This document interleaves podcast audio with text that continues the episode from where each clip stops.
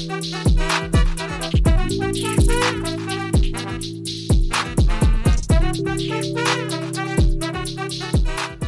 guys, thanks so much for tuning in today to this edition of Free Thinking with Montel. And I am so happy to have the guest that we have on today because, you know, when you think about people who have, and, I'll say it this way in, in, a strange kind of little way, but people who have been through hell and back in a way and continue to move forward, embracing life with the biggest smile that they can have and trying their best to let people know that though we all face tough days. If we look at it the right way, our best days are always in front of us because we have the ability to really determine how we feel and how we act and how we respond to anything that life throws us. And to throw it back at life with a positive look and a positive outlet, that's really what life is all about. That's what living is all about. We've got a very special guest with us today. I've known him now through others for many years. And he was a guest on the Balancing Act recently. He's born with cystic fibrosis, facing the reality that he might not live into even his 20s.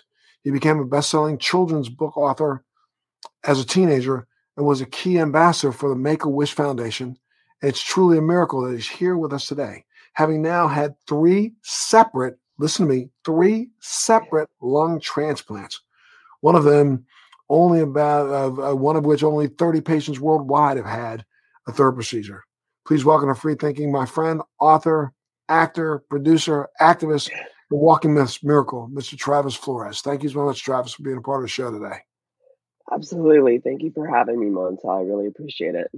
Absolutely, my friend. And, you know, I really you know, was looking forward to this interview because um, there are so many people who, especially in the last year in this country and around the world have looked at you know COVID and, and families mm-hmm. families have faced COVID and faced death in their family, but a lot of individuals who not even never even had the illness have been filled with a life of anxiety and been depressed mm-hmm. and you know they can't seem to get out of their own way because they can't look at tomorrow as maybe possibly being the future. They just look at tomorrow as being, oh, woe is me. And there are people like you, my friend, who have faced your mortality literally almost every day of your life. But you look yeah. at it with a smile. And I try to. yeah. I mean, you know, yeah, it's tough for me to even talk to you about how you inspire me and you inspire so many others. So I mean, let's let's go back a my friend, and you know, let me get myself emotionally together. But you know, your story is so unique that I, I don't even know where to begin. It's like how to ask you when were you first diagnosed? You were diagnosed what about what twenty five years ago? Um, so I'll be 30 in April. Um, and I was diagnosed at four months old, so 30 years ago. But my wow. prognosis was that I would um, be lucky to live to be five. So we're we're etching on 25 years past what we anticipated as a family. Yeah, I mean, I was going to ask you, what did you feel? But I mean, it's hard to be able to express your feelings, you know, uh, right after birth. But you know, I yeah. mean, you had to recognize, you know, even young, uh, two, three. I, I don't know when you're early. It's really funny. I have I've looked back in my life on several occasions and tried to think about things that I did when I was a child and think about my earliest memories.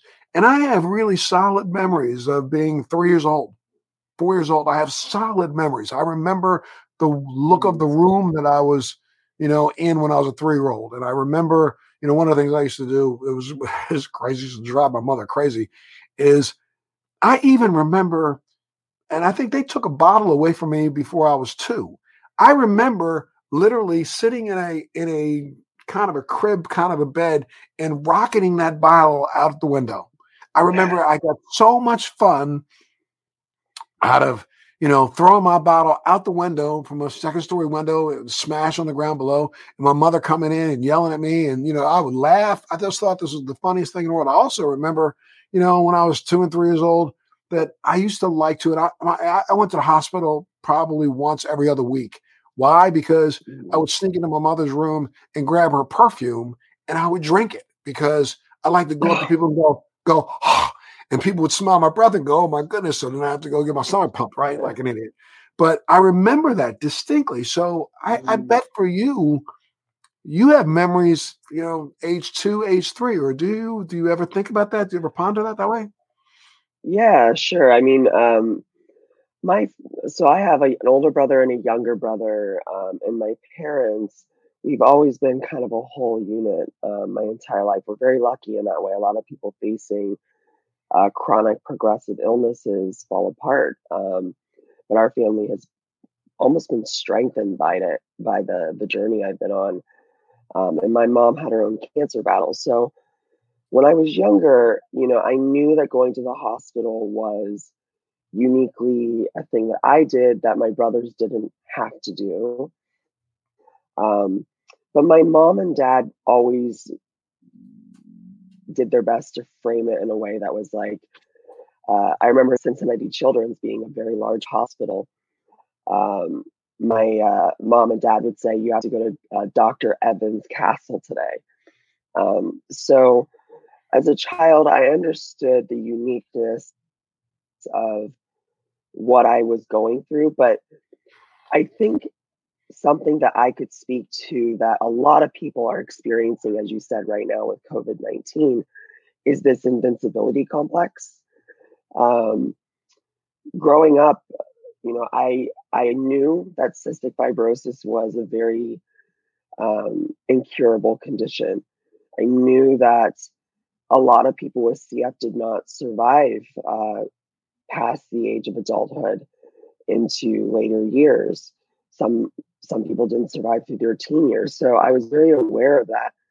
But I almost didn't believe that. You know, you have that, well, that's not going to be me thing. And what I found very quickly over the last, um, I'd say several years, is that I'm not invincible and that one day I will die and I will likely die young. Um, and there's a beauty that comes with that. And that's one, I take extreme caution and care for others, uh, not just myself. Because while I'm here, I feel a deep responsibility to do my part to ensure that the world for my baby niece and my future nieces and nephews will be safe.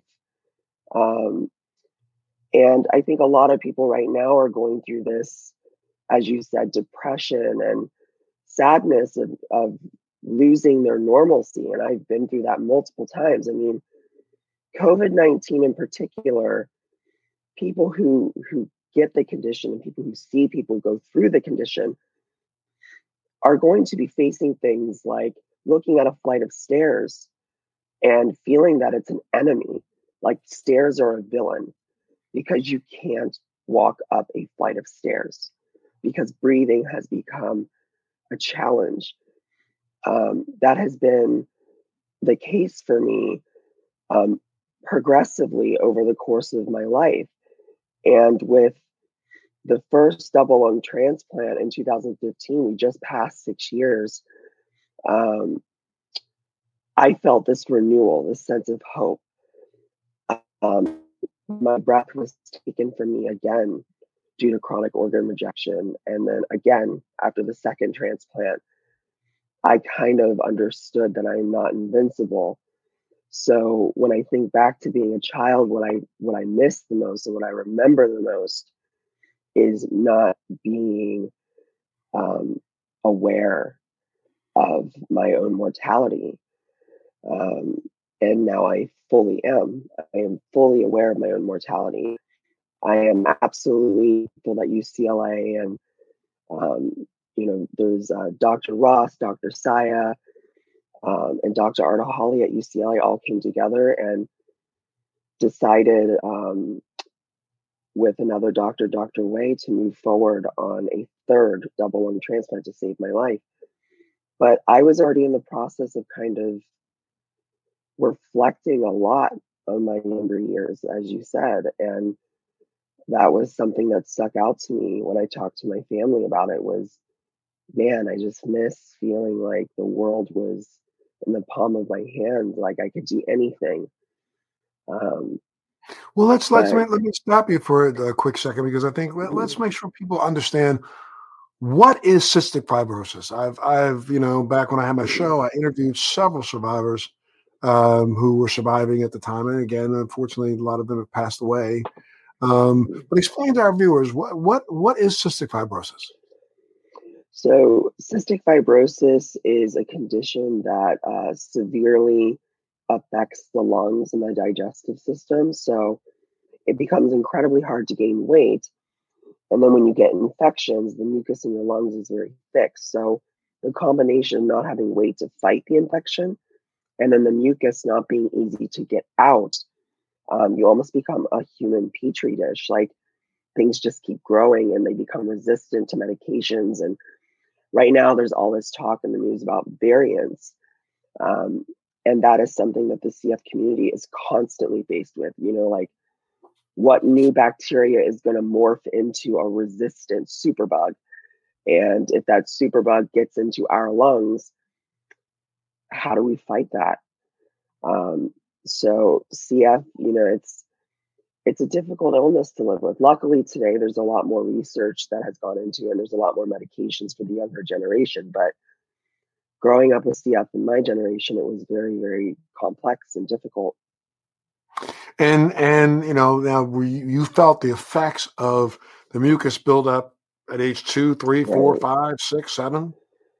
Um, I I started to really feel the effects at like age probably eight. That's when I started getting hospitalized really frequently.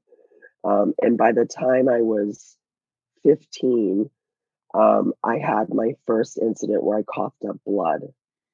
And as a teenager, um, when you just want to live your life and you do something like cough up blood, um, it really brings a perspective into like, oh, my life is definitely not like my friends. Like, it's not just about going to the hospital occasionally for IV medications. It's the fact that my lungs are destroyed. Mm-hmm. Now, you know, and and and what was it like, you know, among your peers? I mean, it, it, tell me what it's like. You're going to elementary school, then you're in junior high school. You're 15. You're in high school. I mean, did your peers know what you were going through? My closest friends definitely did. Um, I think that we all had an understanding that, oh, Travis has to go to the hospital for IV medication. He'll be back soon. Um, I recently had a conversation with one of my best friends uh, from home, um, Alicia, who has been through my entire life with me basically with cystic fibrosis and watched me go through every transplant and every rejection. And before the third transplant was approved, she said that she had a moment where she was realizing, oh, he might not bounce back this time. And she said that was the first time for her in her entire life with me where she actually realized cystic fibrosis is is serious like because i always bounce back mm-hmm. and now you're 30 now so you had your first lung transplant six years ago, right? Yeah, uh, March uh, 3rd, 2015. Yeah. 2015, you were uh, what, 24, 23 years old. I think what was, it like? 24, yeah. 24. So, okay, so between 15, that first incident, the throwing up blood and, and actually coughing up blood, mm-hmm. and then, you know, 24, what was life like in that nine year period of time? You know, my my again my family has always been so incredibly supportive. So when i was 15 i was just finishing up a three year book tour of my children's book. And uh, i immediately when i coughed up blood i was like oh i need to keep going in life. Like i need to keep moving forward. I can't stop because i don't know if i'll have an entire life to live. And what wait what was that um, children's book about? What was your children's book about so the children's book was about this little spider uh, that perseveres to spin a web. Um, and I wrote it when I was eight in the in the children's hospital, meeting kids that were sick for the first time, and it really freaked me out. Um, so I took this idea of something I was terrified of, which is spiders to this day, um, and made it into something positive. And then it was published uh, with the help of Make a Wish, and we donated uh, all the proceeds back to charity. Um, wow. But yeah, it was it was a three year book tour, and uh, I immediately, when I came off the book tour and I had the incident with the hemoptysis of coughing up blood, I decided I wanted to try to test into college. Um, and luckily, my high school was supportive of a program that did that. Um, so I went to college full time starting at 16.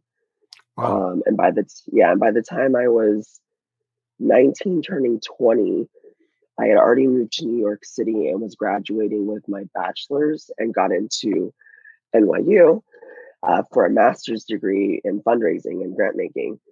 Um, so I, by the time I was 21, turning 22, I had obtained a master's degree from NYU. Um, wow. Because it was just important to me to like live life and do all of these things that I might not get to do.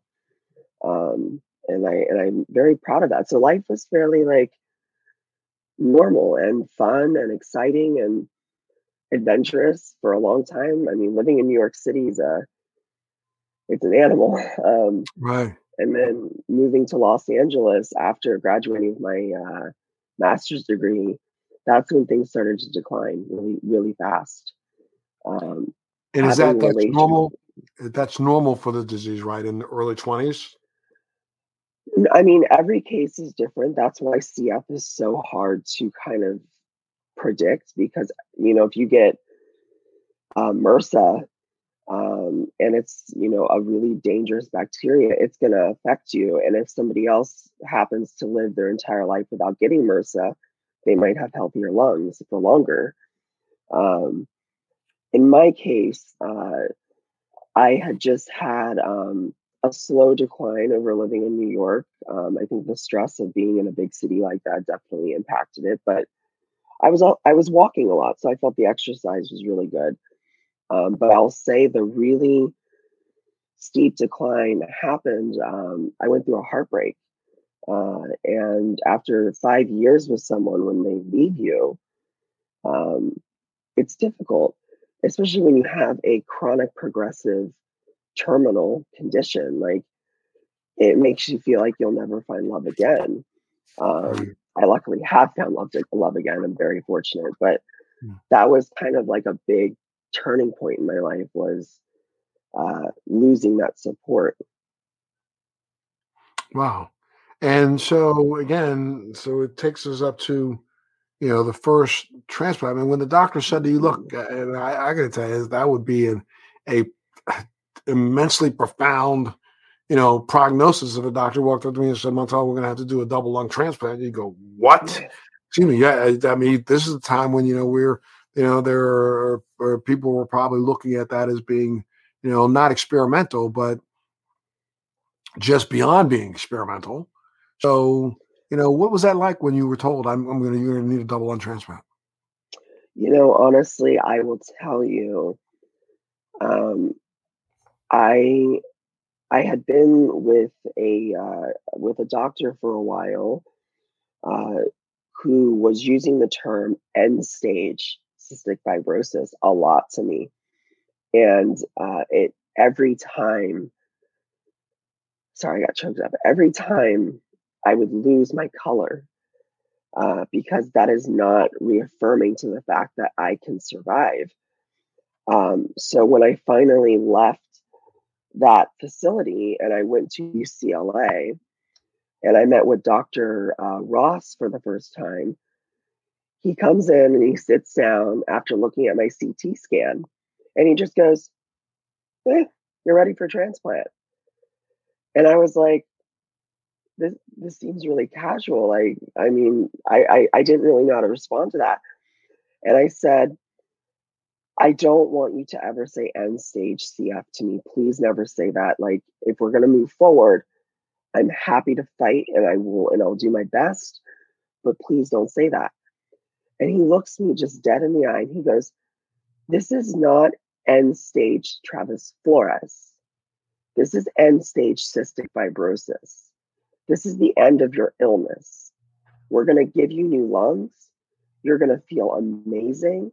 You're going to do all the things that you didn't get to do and feel that breath that you've never been able to feel.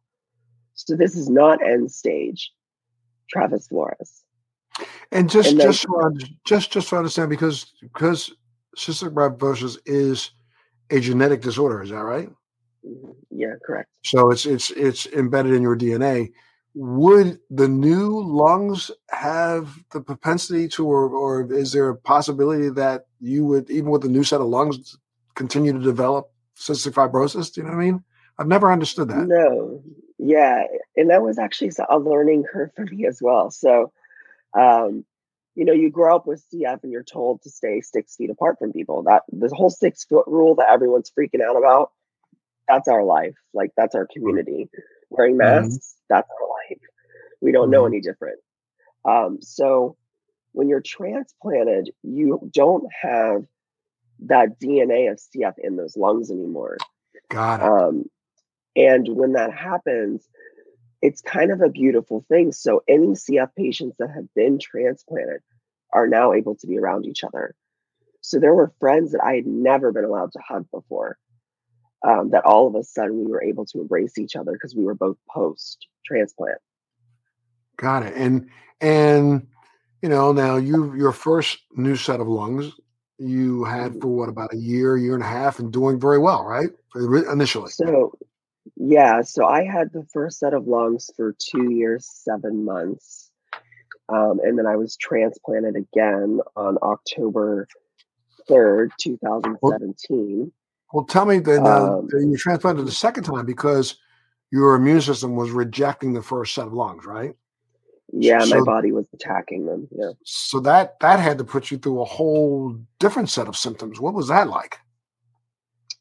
Um, Montel, you're gonna make me cry. Um, I'm sorry. No, no, it's it's fine. It's it's really cathartic to reflect on this sometimes, um, and it's humbling. So when you have CF, the way I describe it to somebody uh, is it's like being in an airplane. You know how to control it if you're the pilot, and you just have to get to that runway. You just got to land the plane, and then you get your transplant. With rejection, I was on a plane. I had no control over it and it was nosediving. Wow. And I went from being able to breathe to within a matter of months having 15% pulmonary lung function, which is death. Like you can't you can't breathe. Um, and you feel that.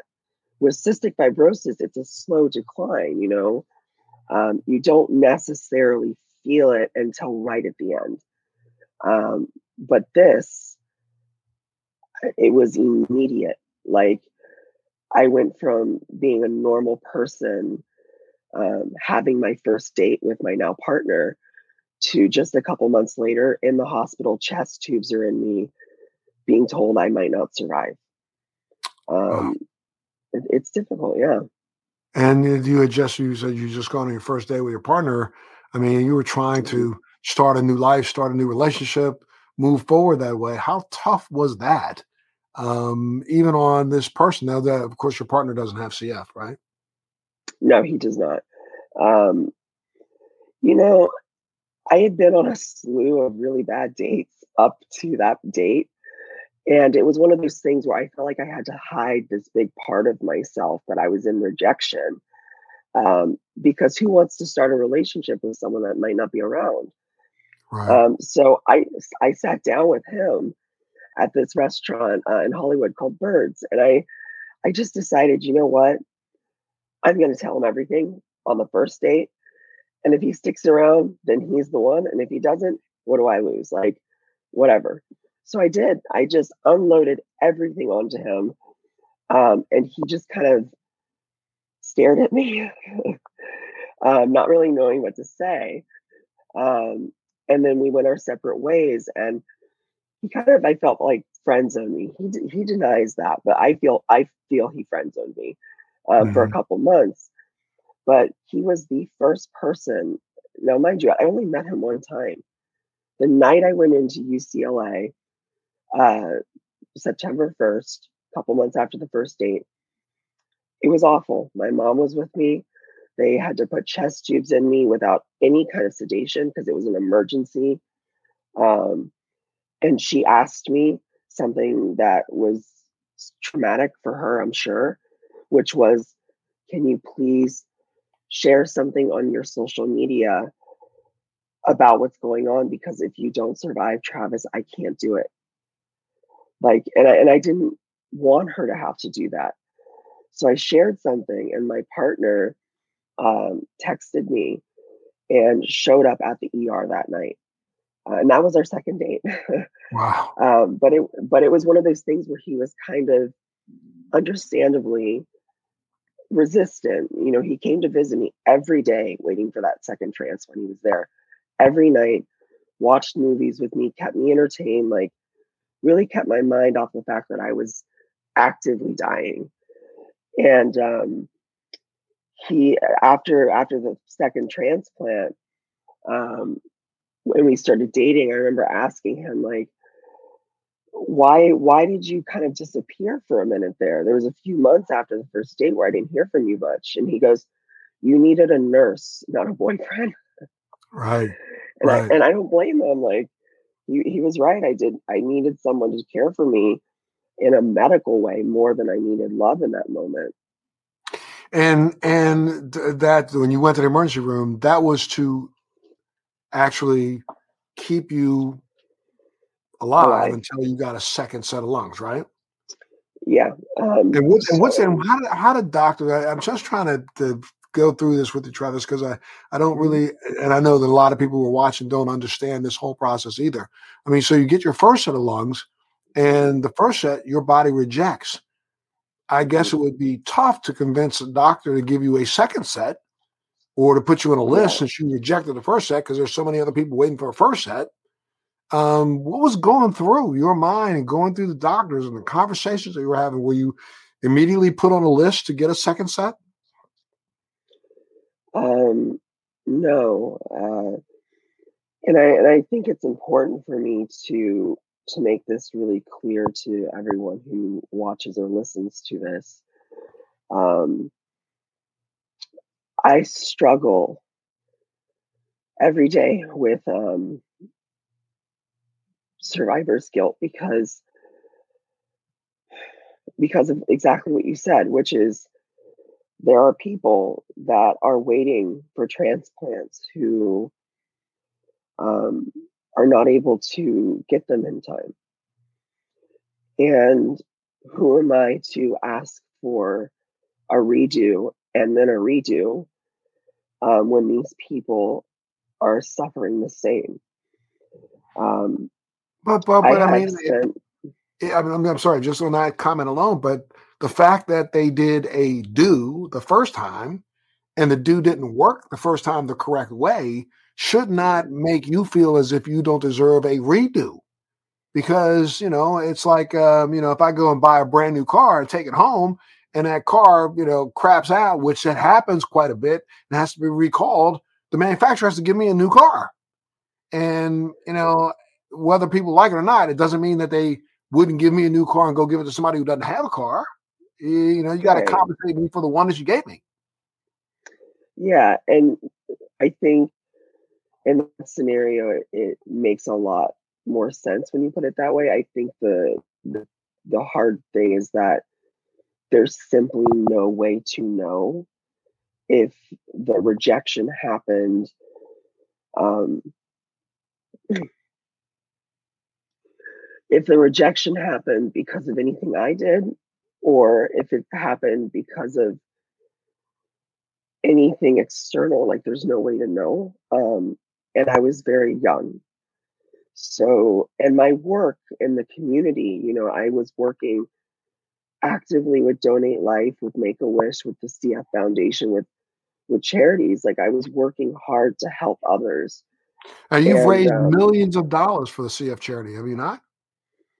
Uh, for CF and Make a Wish, yeah, together Make between um, the last 20 years of speaking and helping donors uh, find it within themselves to write checks. Yeah. Um, I've helped them raise a lot. And Make a Wish. I mean, I know you are an ambassador for Make a Wish, so you know we applaud you, Love my friend.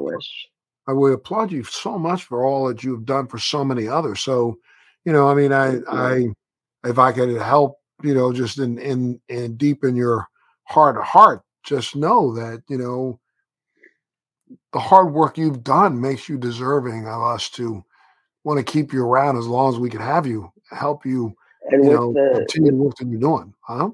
With the with the third transplant, because it was such a rare procedure, and because again, there was that moral dilemma of who who am I? Who, like there are other people that need lungs. What it really came down to was a couple things. Um, one, I have helped to secure about 100,000 organ donor registrations now um, through my work with Donate Life, which I'm very proud of.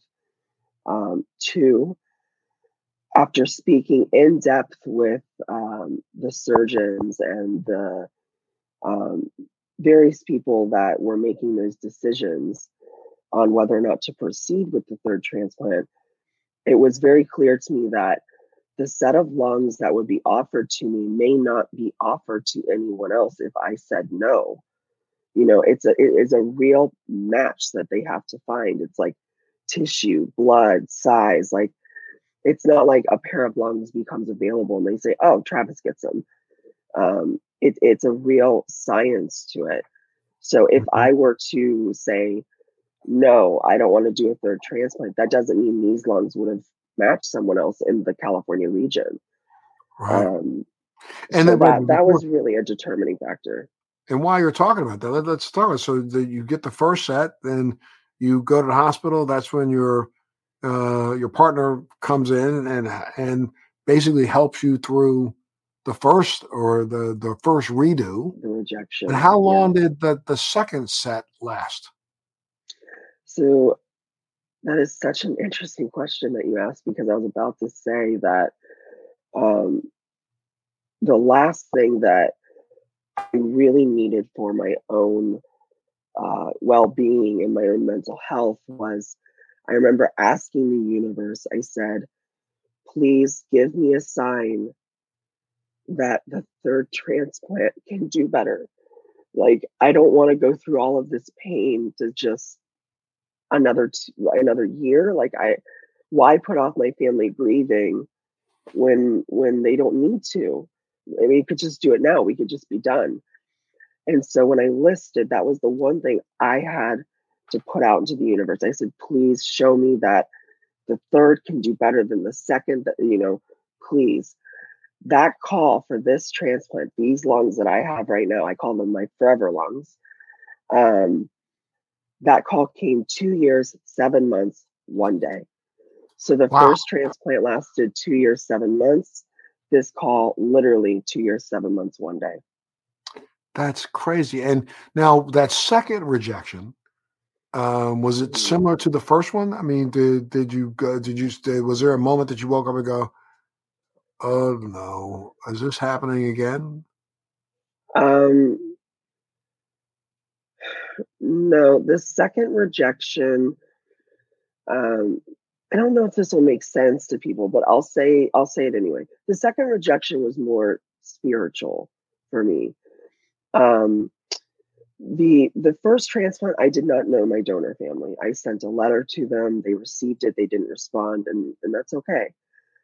The second transplant, I sent a letter, and my donor family responded.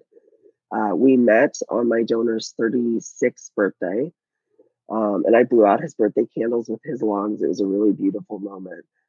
Um, and then over the course of that time with those lungs, the family and I became incredibly close to the point that I, to this day, I call Aldo's sister my sister, his mom, my mom, um, and they refer to me as such as well. Um, but Aldo was taken by force of somebody else. And there was a trial. And I went and I sat in that trial and I watched that person get convicted. And when that happened, it was almost this sense of peace that came over all of us. Um, and it was around that time that I started rejecting. And you knew you were it's, it's very strange. Uh, yeah, it was it was it was pretty apparent. Um, it did not feel the same because it wasn't this nosedive effect. It was kind of like I could sense something was wrong. I kept saying I felt something was wrong. Um, and then when we found out something was wrong, I declined pretty quickly. Um, but the lungs, you know, I, I say it to this day, Aldo's lungs were so incredibly strong because I stayed at about 12% lung function, sometimes dipping to 9% lung function, which is dead, basically. Like it's worse than the cystic fibrosis lung function. Um, but I stayed at that lung function for over a year. Wow. Um, into the pandemic, like it, like those lungs lasted all the way into the beginning of the pandemic. And and, and I, I guess the transplant in the middle of it. Wow. And I guess that that was, you know, when you went and saw the doctors, the doctors were they reticent to put you on a list for a third set? Oh yeah, yeah. That was that was an incredibly emotional conversation. Um, Dr. Ross, who is no longer at UCLA, sat down with uh, my partner, my mom, and I. And you have to remember this man has been through two transplants with me and has carried me when I have fallen. Um, so for him to come in and have to tell me it's chronic rejection and we're sorry, like we don't typically do third transplants. The last third transplant UCLA did didn't do well. Um, and I remember having this moment of realization like he's in a way telling me like at this point it's about comfortable it's about being comfortable. I'm going to die. And i just lost it. I i started sobbing and i said um, please i'll do anything like i've given my life to helping others. Please i need help and he said, it's not about that. It's about the fact that we just simply don't do that. Um, but he did help me prepare a case to take to Duke University in North Carolina. Duke pretty immediately rejected me, um, which was upsetting because they they've done the most third transplants in the country. Um, they had their reasons. They never met with me. Uh, they made their decision solely based on paper. Um, and when that happened, um, I sent a video begging for my life to multiple hospitals, including UCLA. And UCLA responded back um, and said, come back home. Sorry. Wow. And when when they said that, it was like, okay, we're gonna this isn't a yes, but it's the first step to like fighting for my life. Um, and I had to mentally kind of put myself back into that. Like I had to say, okay, we're going to do this again. I have to go through this again. My chest is my chest is going to be cracked open again.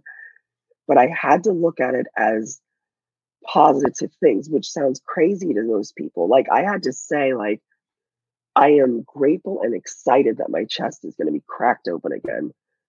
And like that's not typically something somebody says. Um, but I had to be in that mindset to get through the process of evaluation. So I I went back to UCLA. We started the evaluation. UCLA was on board.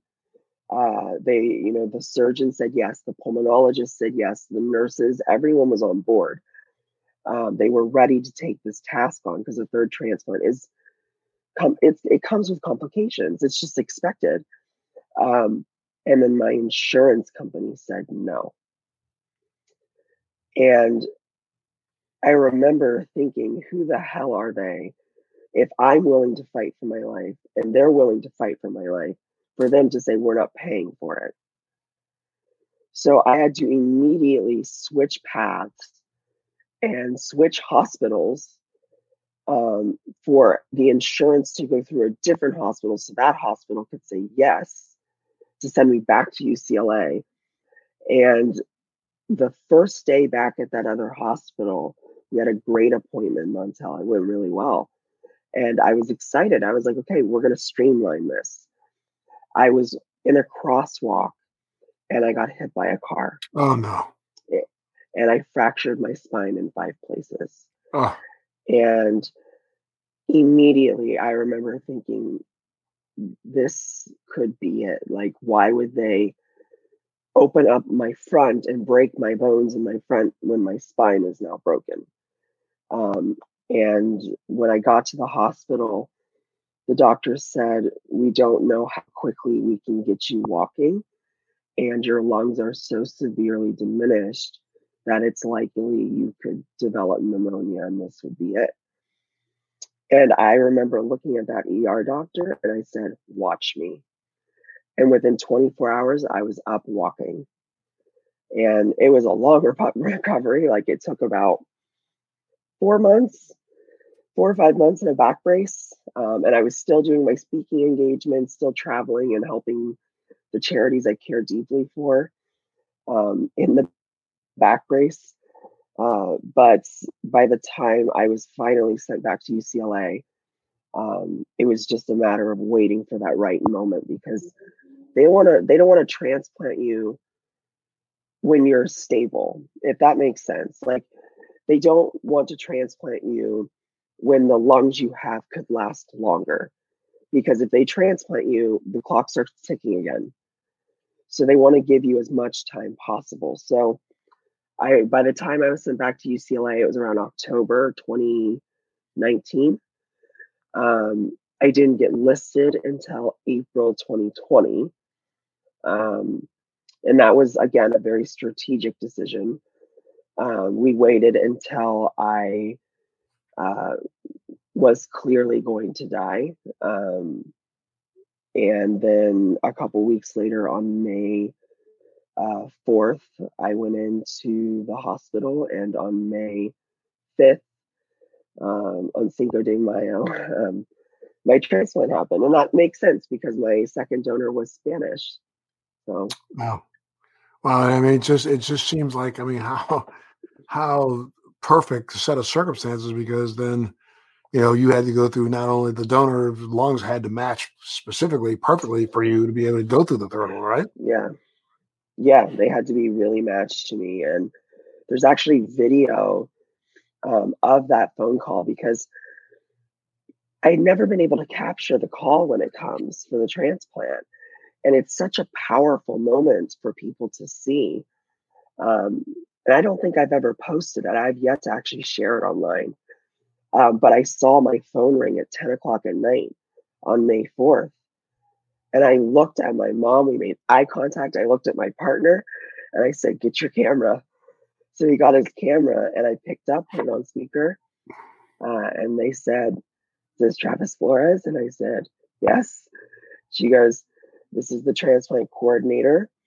And then she continued to say, like, we have a set of lungs for you. Do you accept? And I said, yes. And I look at the camera and I said, two years, seven months. Wow. Like that day, the whole day, I was telling my mom, I was like, Mom, tomorrow is the two years, seven months, one day. We beat it. We beat the second transplant. Wow. Um, or the first transplant. Absolutely. Absolutely. And so now what's the prognosis now? So I am uh I am in a situation that I haven't been in in a long time and it's called stability. Um, I I had an appointment yesterday. Uh, things are great, Montel. Like I, you know, I gained I've gained weight. When I went into that surgery, I was about hundred pounds, which is really scary when you're, you know, five nine, five eight. Um, it's very low BMI, and now I'm up uh, thirty pounds or so, and I feel really good. My lungs feel amazing. Um, and I, you know, it's it's been weird. Like with the pandemic, recovery has been very different this time around. Um, for instance, even just going in for the surgery, my family had to just drop me off at the ER. They were not allowed to go in. Um, so we set our laters outside the hospital. Um, and then the recovery of a transplant, let alone a third one, is incredibly painful, incredibly hard. Um, and you wake up on a breathing machine. Uh, I understand all these people are going through COVID, waking up in shock on a ventilator. I get it. Um, but you, but I had to do that like everyone else is doing it right now, which is by yourself without family. Um, I had the benefit of having been on a ventilator many times. Um, and I also had the benefit that the ICU staff has become family um, in a weird, unfortunate, but fortunate way.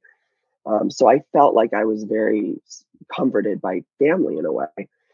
Um, but then after I got out of the hospital, recovery is very different. Um, in the previous transplants, they encourage you go outside, you know, do as much exercise as you can, be out, do hiking on the beach, doing whatever it is. And this time it was very much like you need to really be careful of where you go. You need to exercise, but try to do it inside for a while um, because you're severely, severely depleted of immune um, system capabilities right after your transplant, and you continue to be on immune suppressing drugs. So the pandemic right now, I mean, for my community and many other communities of immune suppressed individuals, is terrifying.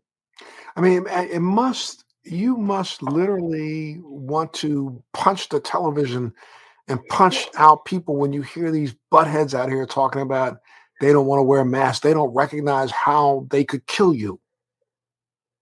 Yeah. Um, uh, it's one of those things where I absolutely understand the need and want to get back to, to normalcy in their life. Um, what I can't stand is when people complain about how they can't breathe with a mask on. Um, that really bothers me because I had a mask on with literally no lung function and wearing oxygen under the mask and still wearing the mask and still being able to breathe despite the fact that I was suffocating internally didn't matter if I took the mask off. I was suffocating. So that that upsets me a lot. And then also people complaining about the six foot rule.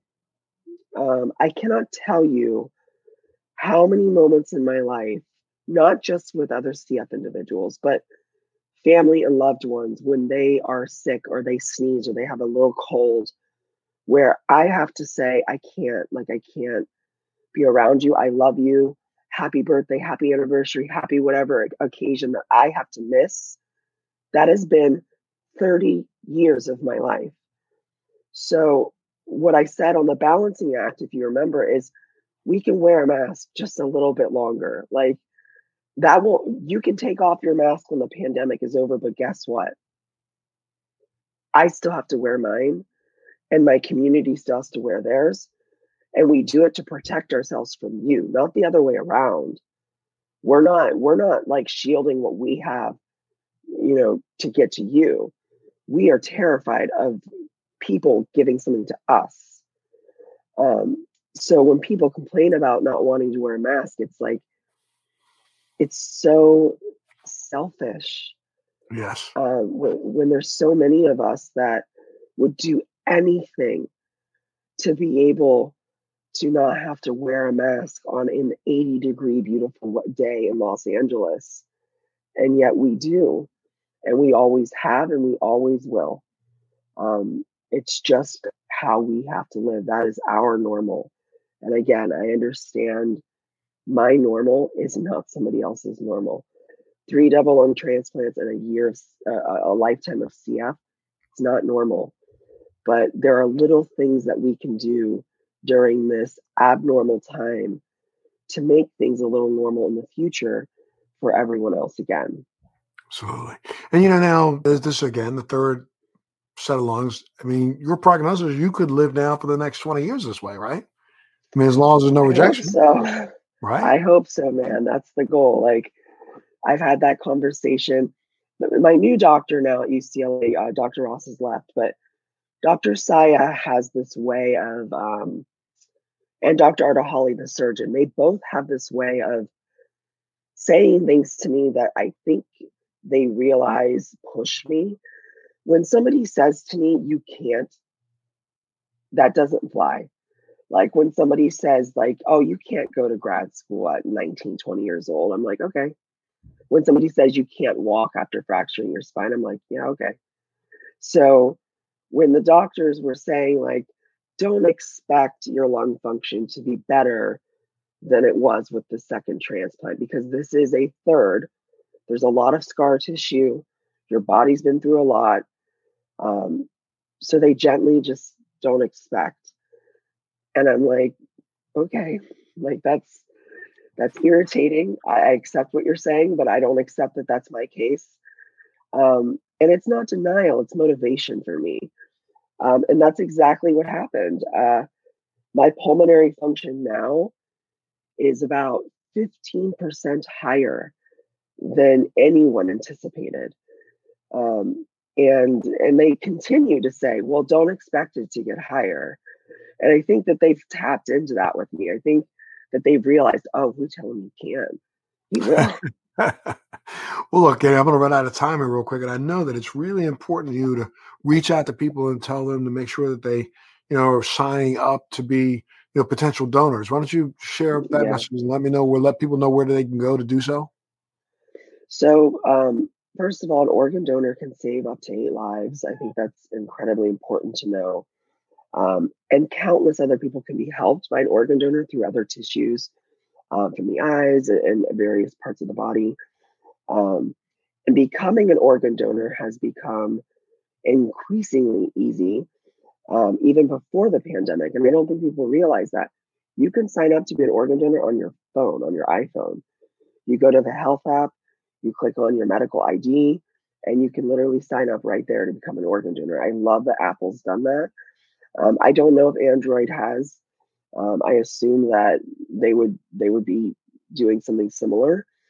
Um, so you don't have to go wait in line at your uh, local DMV. You can do it on your phone. And the way I put it to people is it's a very personal decision. Um, I cannot tell someone to go be an organ donor. All I can do is say that at the end of your life, uh, whenever that may be, you have the absolute potential to save other lives. And could you imagine if you were in need of an organ of some kind and your life depended on it and you were watching your family watch you die? Would you not want somebody to save your life? And of course you would. So it's it's just it's a matter of paying it forward. You know, when you move on from this life, you move on from this life that doesn't mean you can't still benefit other people. Absolutely, my friend. Well, look, I can't say thank you enough, Travis, for being a part of Free Thinking today. I know that you've inspired millions, I, I, I and, and you'll inspire thousands, hundreds of thousands through, you know, my social media um, outlets, and and I can't say thank you enough for being a part of the show today. Sir, you inspire me. Yeah, thank you, Montel. I've been watching uh, your shows and and whatnot for as long as I can remember. Like uh, my mom and I have been huge, huge fans of you, and your medical journey has inspired my parents to um, instill in me that uh, I can pursue whatever career I want. Um, just because I have an illness doesn't mean it's limiting in um, in my future. I just got to be smart about it. Absolutely. Well, look, you know what? Um, I've had a saying my uh, entire journey with MS is that you know I have MS, MS will never have me, and you've proven that you know though you may have CF, CF will never have you, my friend. And so, thank yeah. you for all the hope that you give to so many. Um, keep doing what you're doing with the Make a Wish Foundation and helping to raise awareness for donor um, for uh, you know potential donors. And um, anytime you ever want to come back here, you always have a home here, free thinking. Okay. Thank you, man. I appreciate it. Absolutely, a very special, you know, uh, you know, wish for your partner for staying with you and and and helping to keep you in the game. You know what I mean? Yeah, he's uh, he's one of the strongest people that I have ever had the fortune of coming into contact with. Absolutely. All right, sir. So you take care. You be well. Make sure you stay safe, and let's hope that people out there too. understand that you never know. I mean, if I look at you right now, I'm looking at you. I don't know what's going on with you. I couldn't see CF on your face. So how dare someone decide to take a mask off and and walk around a person that they don't know what's going on, and you know your maskless face could end up causing this young man his life and costing him his life. So I'm on a tirade, my friend. I, I, I don't think that uh, it's time for us to give up. I don't think it's time for us to think that we've beaten this. We haven't beaten this, and we don't know what the next pandemic is going to be. So we need to pay attention to mitigation techniques from this point forward. This is what the world is going to be like. Um, that doesn't mean that it's a bad place. It's just a place that we have to be cautious in. Yeah, I thank you for being the little steps we can take, like wearing a mask, can make all the difference in the world. Absolutely, sir. So thank you again for being a part of Free Thinking with Montel. Thank you so much for tuning in today. Thanks for joining me on Free Thinking with Montel. Please make sure you're subscribed and hit the bell to be notified when new episodes post each week. We'd love to hear feedback, so please send us your comments.